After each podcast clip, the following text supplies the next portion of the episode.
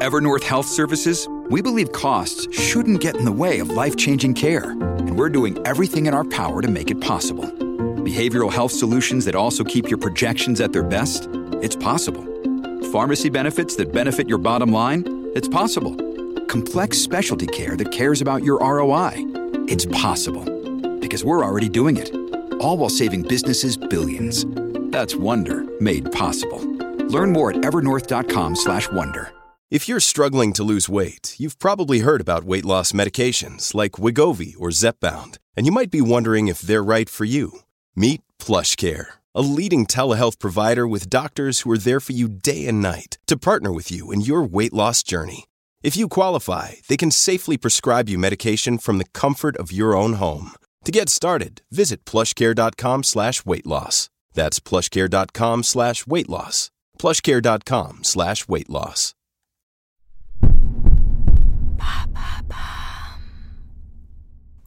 Do you really know? Bababam's daily podcast helps you understand the true meaning behind the trends, concepts, and acronyms that are making headlines. This week, we're looking at 10 words and phrases that have been on everyone's lips in 2022. From the Uber files leak to shrinkflation in stores or quiet quitting at work, refresh your memory on some of the events and phenomena that best sum up the year gone by. Is quiet quitting helping employees find a better work life balance? Thanks for asking. On this podcast, we've talked about a lot of factors affecting young workers and their mental health in recent times. It's pretty well established that the COVID pandemic was a game changer in that flexible working models became the norm and everybody started reassessing their priorities in life. So many young people have been rejecting hustle culture, which puts work at the center of a person's life and can lead to burnout. We've seen the big quit, also known as the Great Resignation, and the Tangping movement in China too. And quiet quitting is not dissimilar. The trend has been getting a lot of attention of late. Is that like slipping out the back door? Contrary to what you might think, it doesn't actually consist of quitting one's job, at least not in the short term. It's more about slowly withdrawing from overworking when it becomes apparent you're being undervalued. It's sticking to your contract hours, job description, and nothing more. So after hours work emergencies or checking emails on weekends are a thing of the past. Online discussions of quiet quitting really began in July 2022 when American TikTok user Zaid Leppelin posted a 20 second video of himself talking about it.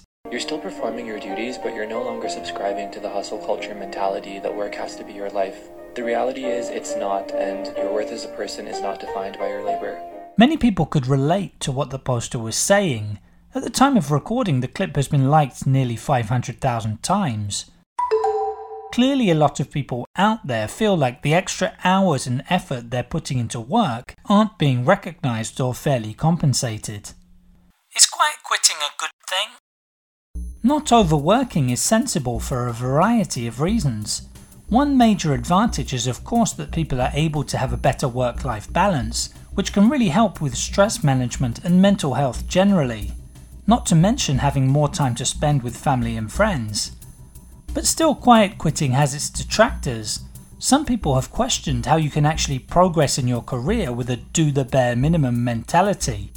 American workplace decorum expert Pattie Ehsaei told the BBC that advancement and pay increases will go to those whose level of effort warrants advancement, and doing the bare minimum certainly does not.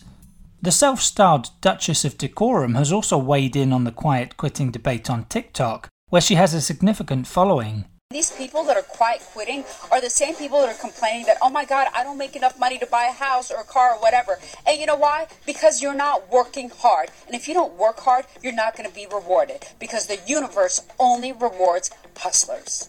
Ultimately, it's up to each individual to assess how bearable or worthwhile their job is. If it's making you miserable all or even some of the time, you probably want to get out of there quickly. Quiet quitting can end up being a drawn out process, potentially leading to some tension between you and the powers that be if they feel you're not putting enough effort in. If you're feeling dissatisfied at work, it's probably best to at least try having a frank conversation with your boss about the reasons why, before resorting to quiet quitting. But in some situations, it might help you find a better work life balance before gradually moving on to pastures new when the time is right. There you have it. Now you know what quiet quitting is. In under three minutes, we answer your questions and help you understand the true meaning behind the trends, concepts, and acronyms that are making headlines. Listen along and you will really know for sure.